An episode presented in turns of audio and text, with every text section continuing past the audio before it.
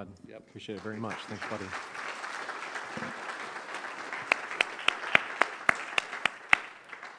You know, it's been a lot of fun for me to watch uh, this journey and walk down this road with Rod. And uh, we were with a group of pastors just recently and in the area, and I was able to share with them what our church had done and encourage their churches to do something similar to that. And as he and I meet with other uh, pastors and churches in the area, just to tell them about real life community services and to, and to cast the vision of how our community can serve and be engaged in the needs of people um, with some significant needs that go way beyond our capacity, but to have an organization that we can partner with, that can walk alongside um, us with those individuals is just an amazing, amazing experience.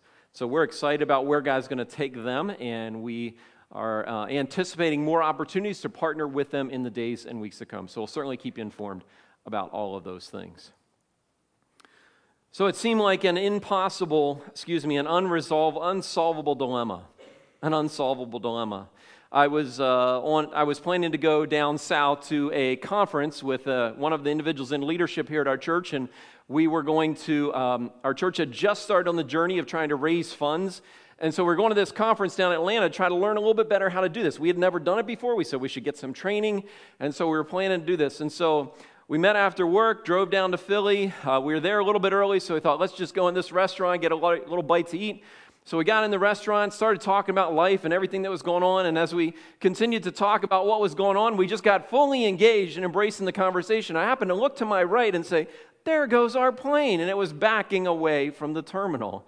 Um, there was no, would John Micholas please return, you know, please come to gate, whatever. That didn't happen. Now they say it four, five, six times. It didn't happen. So we're like, oh no, what in the world are we going to do? And this is before your cell phones could talk, sing, and whistle and do everything you wanted them to do. And so we had to go back to the gate, try to find the gate. It was getting later in the evening. There was no more flights going out at that point in time. Then we started going to other uh, other airlines, none of them were flying out at that time. By this point, it was getting to be about 11 o'clock, and we were like, what in the world are we going to do? Do we scrap the whole thing? Do we find another way down? Um, what were we going to do? It just seemed like an unsolvable dilemma. And I don't know if you're facing one of those this morning. Maybe you see the bills that have to be paid at the end of the month, and you see the amount of money that's coming in, and you're not sure where all the money is going to come to pay all the bills, and it seems unsolvable. Uh, maybe you've made some financial commitments and you've sunk some money into things, and now you're at a place you need that money and you can't get that money out, and your, your tax accountant can't find a way for you to get that, and it's, you're stuck. And it seems unsolvable. Maybe you're in a job that is just demanding the life and blood out of you and it's consuming you day and night and, and you love the work, but it's just too much and you can't have the time you want to pour into your family. But how do you step away from that and find time to find something that's manageable? and it just seems unsolvable. Maybe you're trying to care for your parents who are slowly getting up in age, but, but they don't want to make any changes, and you're concerned for their health, and, the, and you're trying to find an option for them and what's going to work best, but they've dug their heels in, and, and you don't know what else to do, and it just seems unsolvable.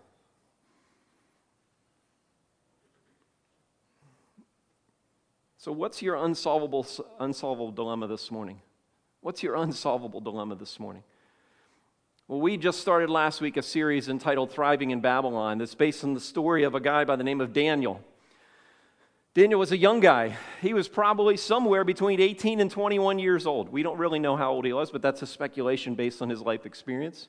He had a couple buddies that we're going to meet next week. Tim's going to be here and, and introduce them to us next week. And these four young men, likely along with many others, found themselves transported a thousand miles from home stripped of their culture, stripped of their names, stripped of part of what made them men, and tried to be stripped of their faith, of what they believed. In spite of all of that, somehow these guys not only survived, but they thrived in unbelievable ways. Unbelievable ways. How did they thrive in such a, such a difficult situation? How did they survive? Last week we looked at the, what happened when their world got turned upside down. In just a heartbeat, their whole world got turned upside down. And we saw how God showed up in their lives. And I don't know what this past week was like for you. I don't know if God turned your world upside down or if it was just a normal week as far as normal weeks go. But I hope that you had a glimpse of where God showed up somewhere in your life. You know, our purpose here at CCC is to love God fully. And, and part of loving God fully, I don't want to invite anyone to love God fully that doesn't know who God is. Why would you love someone you don't know at all? You wouldn't. That would be foolish of you. And so, part of our journey here together is to understand who is the God of the Bible? Who is the God of the heavens? Is this a God that I can be trusted? Is this a God that I'm willing to follow? And is this a God that I'm willing to turn my life completely over to? And so, I don't know about you, but I've certainly found myself in my fair share of unsolvable dilemmas. And so, I I want to invite you to join me as we see how Daniel navigated that in his life. If you have a Bible, if you turn to Daniel chapter 2, Daniel chapter 2 is a story that we're going to be in this morning. If you don't have a Bible, there's one in the seat right in front of you. It's page 719 on the, on the Bible that's right in front of you. You can follow on your phone or wireless device as well. Daniel chapter 2 is where we're going to pick up the story. The story begins there in Daniel chapter 2, verse 1. It says, In the second year of his reign, Nebuchadnezzar had dreams. His mind was troubled, and he could not sleep. So the king summoned the magicians, enchanters, sorcerers, astrologers to tell him what they had dreamed.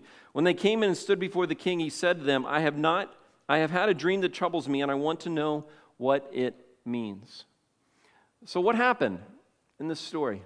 Well, the king was dreaming, nightmares maybe, nightmares. And uh, he couldn't sleep. He couldn't sleep.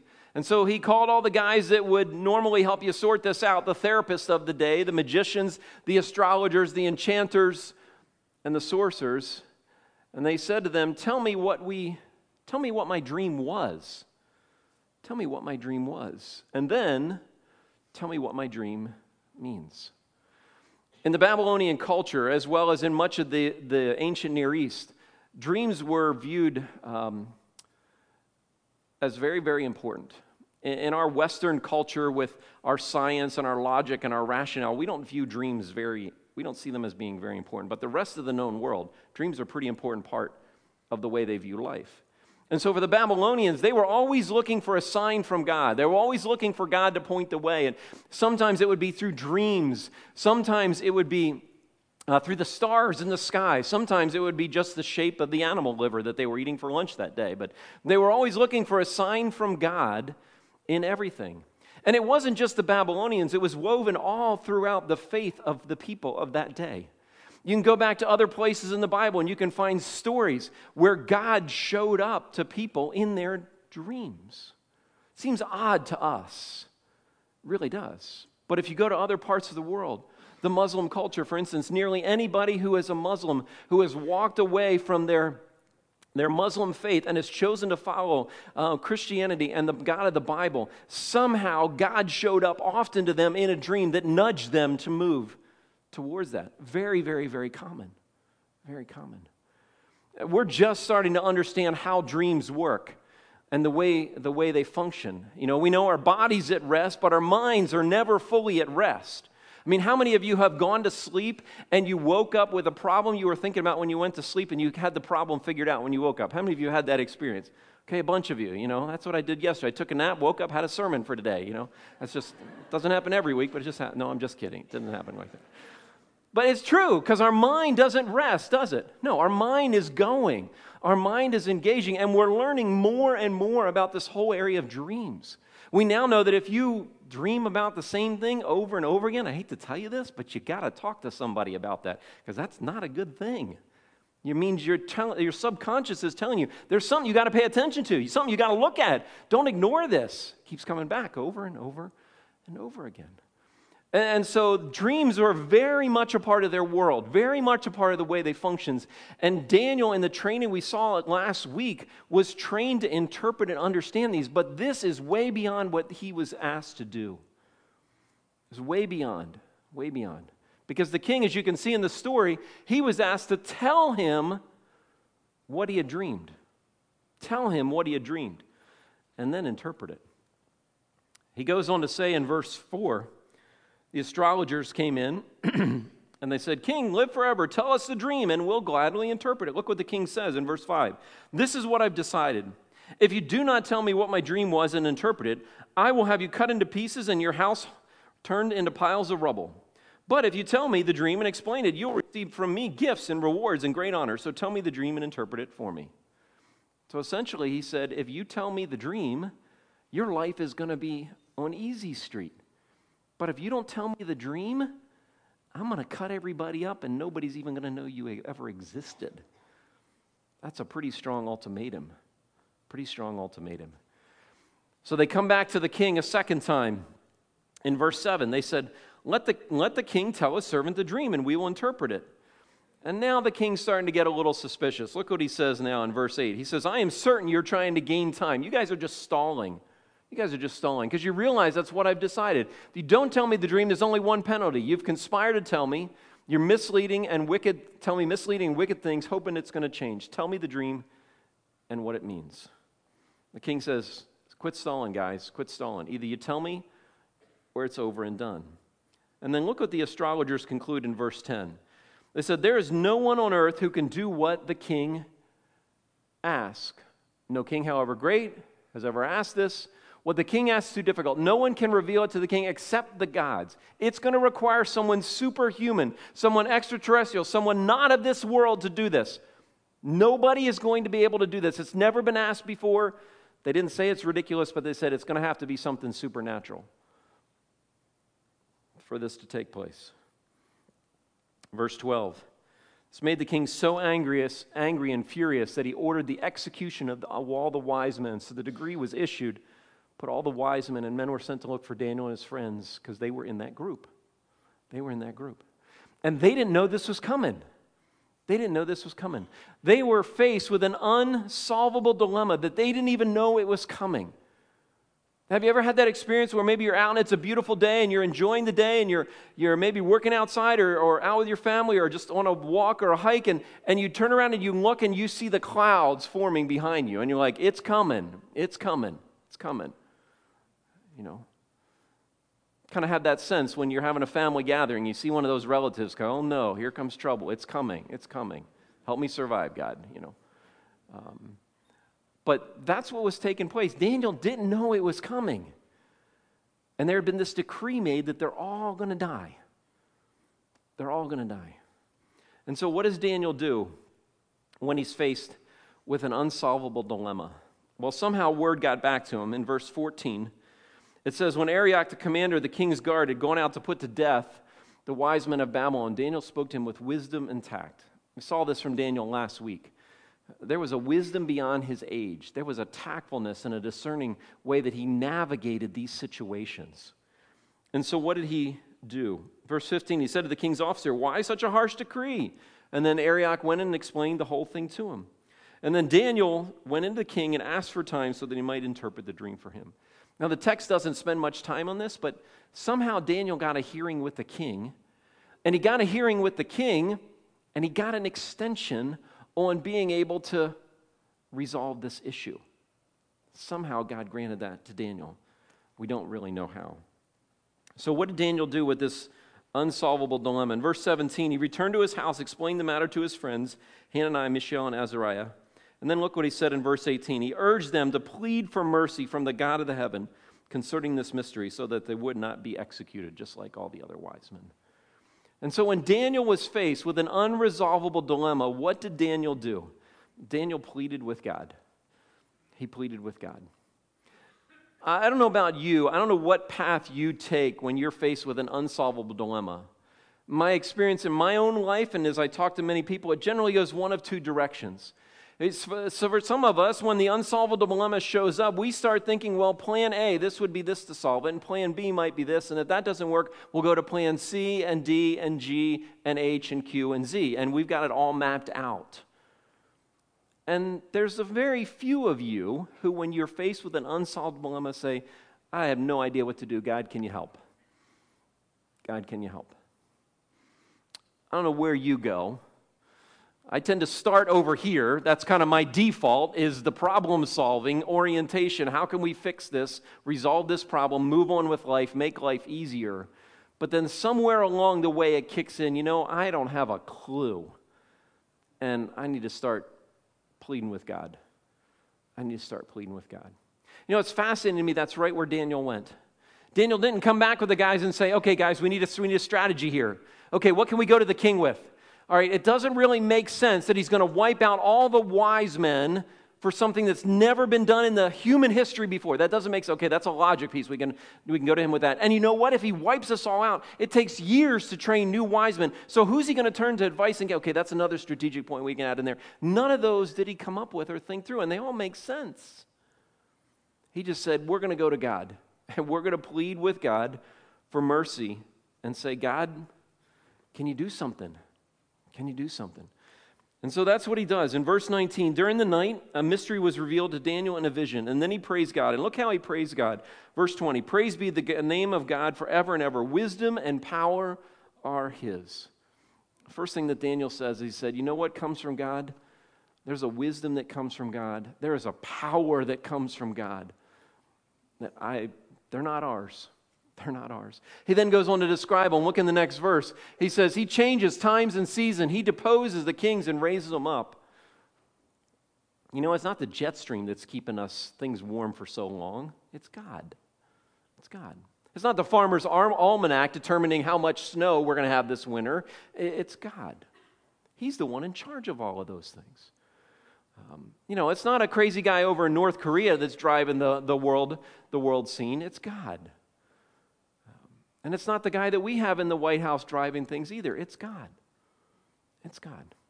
And so, the first place that Daniel had to go is he had to go when he was faced with an unsolvable dilemma that he had no solutions for. God took him to a place to remind him that I am in complete control of everything that's happening in this world and in your world. In this world and in your world. Your world. He then goes on to say, He gives wisdom to the wise. There's the wisdom piece. Knowledge of discerning reveals deep and hidden things. What lies in darkness and the light dwells with him. You know, he says, God is the one who gives this wisdom. God is the one who helps us figure things out that we don't have a plan or don't know what to do. It comes from him. He goes on in verse 23 to close with this. He says, I thank and praise God of my ancestors. You have given me wisdom and power. There's the same two phrases again. God, this is this is from you demonstrate this, and you have now entrusted this to me. You've made known to we was asked, and you made known to us the dream of the king. And so David kind of breaks, excuse me, Daniel breaks out in just a, a little bit of a worship service, a little bit of praise, praise there, just saying, God, you are so amazing, you're so incredible, and you have placed that in me. In me. You know, this past year, I've slowly come to understand um, in ways I've never known before the image of God in us. The Image of God in us. If you would have asked me a year ago, I said, well, yeah, we're like God in like this way and this way. And, and this year, God just kind of opened my eyes. See, there's a whole lot of ways that God has taken the stamp of His image and put it on every single one of our hearts and of our minds. And as He stamped all of those things on us, He's created in us these longings and these desires that come from God that can only be met God's ways. And so Daniel says, God, this is who you are, and this is what you've given to me. Um, and what's Daniel now going to do with it? What's he going to do with it? Well, he goes in and talks to Arioch and he tells him, says, Can I have a hearing with the king? And he gets a hearing with the king, and then he goes in to meet with the king in verse 27. If we can jump down to verse 27, Daniel goes into the king and says this No wise man, enchanter, magician, or diviner can explain, but there is a God in the heaven who does what? He reveals mysteries. And this is what he's revealed to you. And he goes on down to verse 29 to say, As your majesty was lying there, your mind was turned to things, and the revealer of mysteries, that's God himself, showed me what is going to happen to you. He said, This mystery wasn't revealed to me because I'm smarter than anybody else, but so that you can know what's going on. And he then goes on to describe what God revealed to him. And so this is Nebuchadnezzar's dream. He says, Your majesty looked, and there before me stood a huge statue an enormous, dazzling statue, awesome in appearance. The head was made of gold, the chest and arms silver, its belly and thighs of bronze, its legs of iron, its feet partly of iron and partly of clay. And while you were watching, a rock was cut out of but not by humans' hands. It struck the statue on its feet.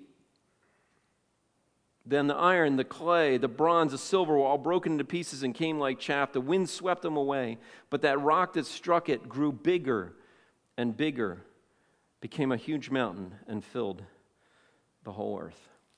And so Daniel says, King, this is your dream. This is your dream. And I got a picture up here to show it to you. He said, You dreamed of a huge statue, and at the top was a head of gold, then chest of arms and silver, belly and thighs of bronze, legs, feet, and iron of clay. But there's this rock that crushes everything. And after it crushes everything, it expands and gets bigger and bigger and fills the entire earth. And Nebuchadnezzar says, So, what in the world does that mean? What in the world does that mean? Well, look in verse 38. And I love the way Daniel says this. He says, Your Majesty, you are the King of kings. You're the big dog. You're the one ruling the world. That's what Nebuchadnezzar was doing at that. The nation of Babylon was the ruling power of the entire world. Look where it came from. Your majesty, you are king of kings. The God of heaven has given you dominion and power. In your hands, he has placed all mankind and beasts of the field. Wherever they live, he has made you ruler. You are that head of gold. I love how the fact that as Daniel interprets this, he gives credit back to God. He gives credit back to God. He reminds Nebuchadnezzar in subtle, crafty ways that he's not the most powerful guy around. Someone gave it to him. Someone gave it to him. Um, and I love Daniel's wisdom and discernment and knowing how to say that when he was in this unsolvable dilemma of his life being threatened. He then goes on to say, but your kingdom's going to come to an end. And then there's going to be a second kingdom that's going to take over, and a third kingdom that's going to take over, and a fourth kingdom that's going to take over. And then he said, But eventually, this rock that was cut out of somewhere, this rock is going to wipe out all these other kingdoms. It's going to wipe them out so thoroughly that when the wind blows, it'll blow the dust, and there will be no remnants of these nations anywhere anywhere. He goes on to describe this nation in verse 44. He says, There will be a kingdom that will never be destroyed, no one will take it over, it will crush everyone else, and it will last forever. It'll last forever. So he says, A kingdom is coming that's going to wipe them all out, it's going to reign forever and ever. You know, when we tend to think about our world, the world we live in today, at some level, most of us think the world today is better than it used to be.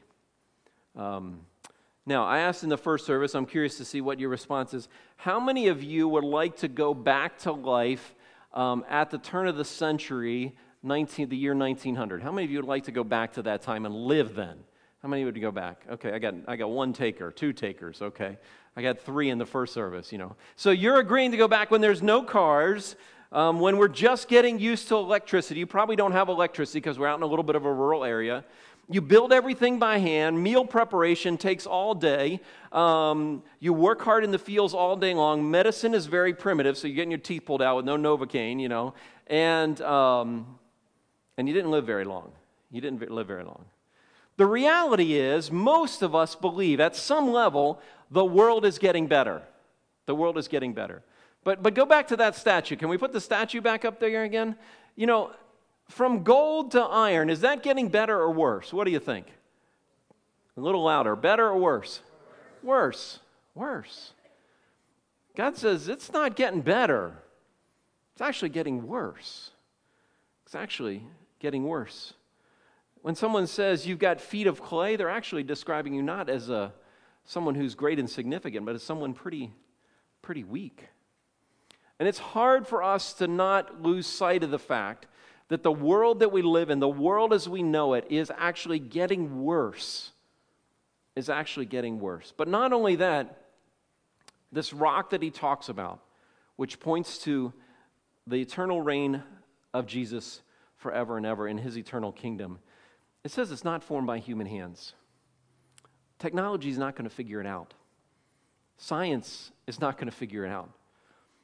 One day, everything will defeated, be defeated by someone not from this world. And they're not going to be in a starship with a funny face, you know? Jesus is coming back and he is going to reign forever and ever. But it's hard for us to lose sight of that when we're faced with an unsolvable dilemma that we can't figure our way out. And part of the story of Daniel is to take us to a place to remind ourselves that God is in control of this world and of your world.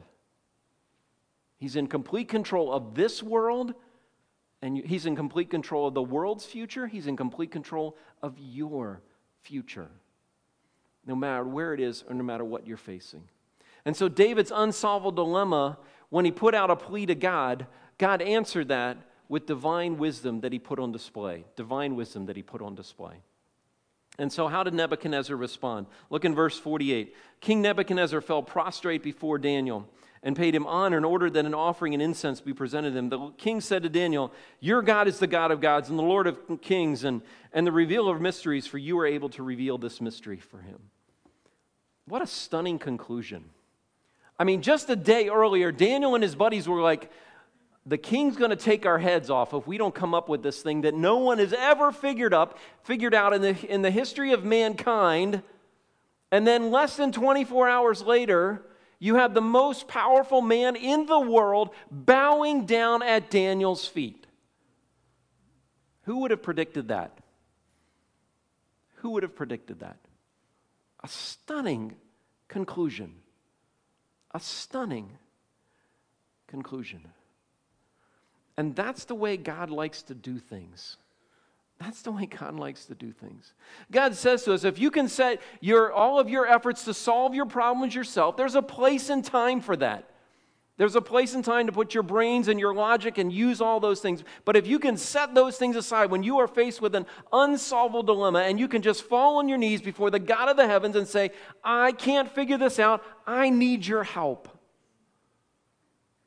God loves to give you wisdom that is not your own, that produces a stunning conclusion. A stunning conclusion. We've experienced that here at CCC, haven't we? We have. We have. I was talking to someone who's visiting this morning, they were just commenting on the, the facility and just, uh, you know, saying some really nice things to us about this space. And I said, I said to them, you would not believe where we were three years ago. We're in a 1950s gymnasium with classrooms that looked like they were decorated in the 1950s, and they hadn't changed since then. That's where we were three years ago.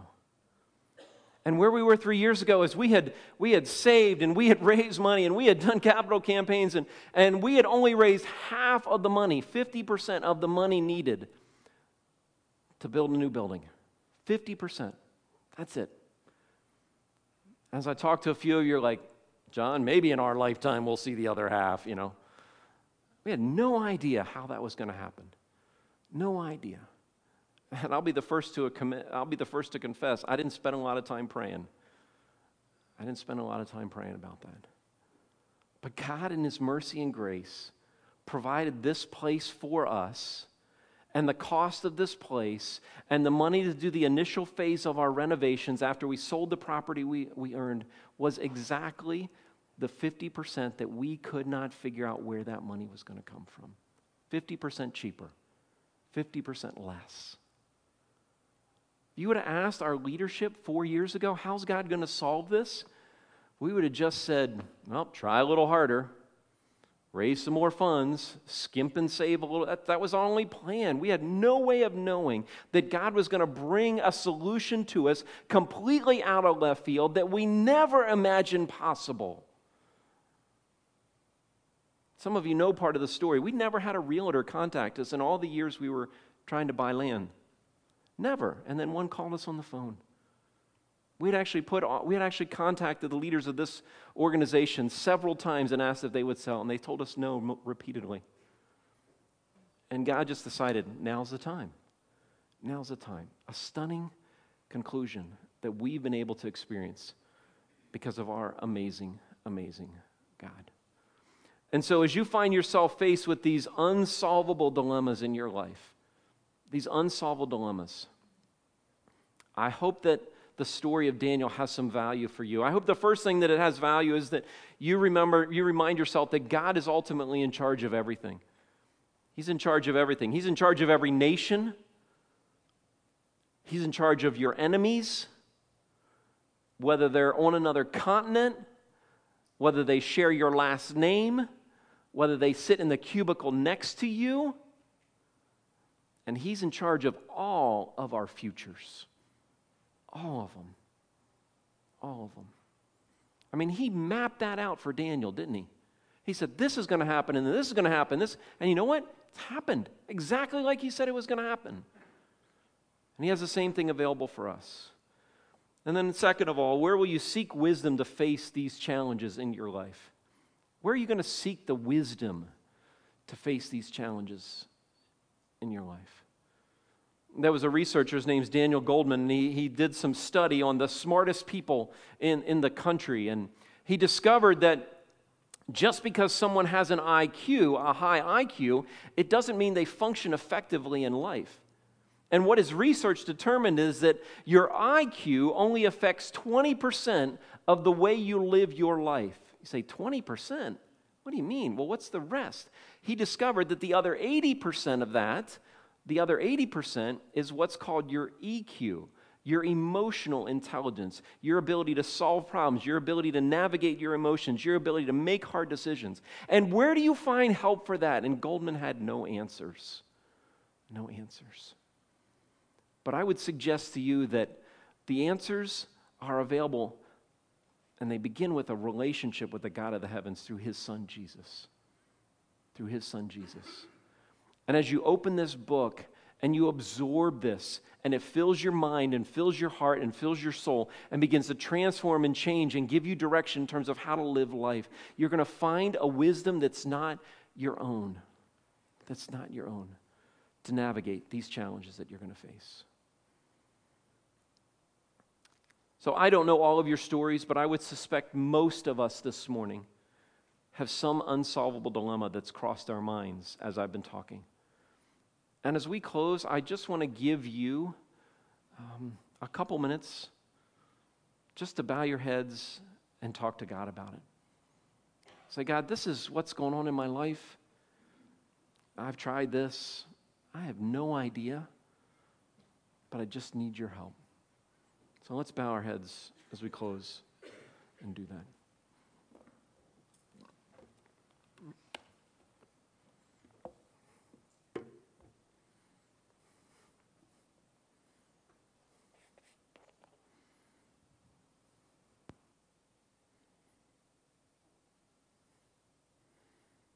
God, you know each one of our stories. You know each one of our struggles. You know each one of our dilemmas. For some, God, it's a money dilemma. For some, it's a job dilemma. For some, it's a relational dilemma. For some, it's an addiction dilemma. For some, it's a health dilemma. God, you know all of them.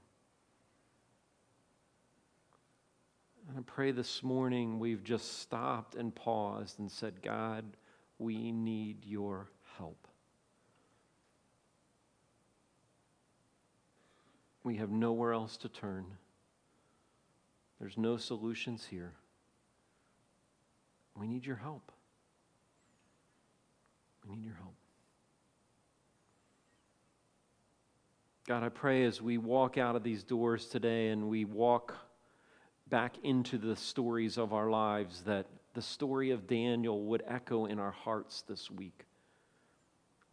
We might pause and just reread it and sit with and think about what would it have been like to be in his shoes, to have a life-threatening dilemma, and have one night to see you come up with a solution. Can't even fathom it, God. But you showed up and you demonstrated your wisdom and your power. And I pray in the dilemmas that we face, God, that, that you would help us not to rely on our own strength, but to come to you.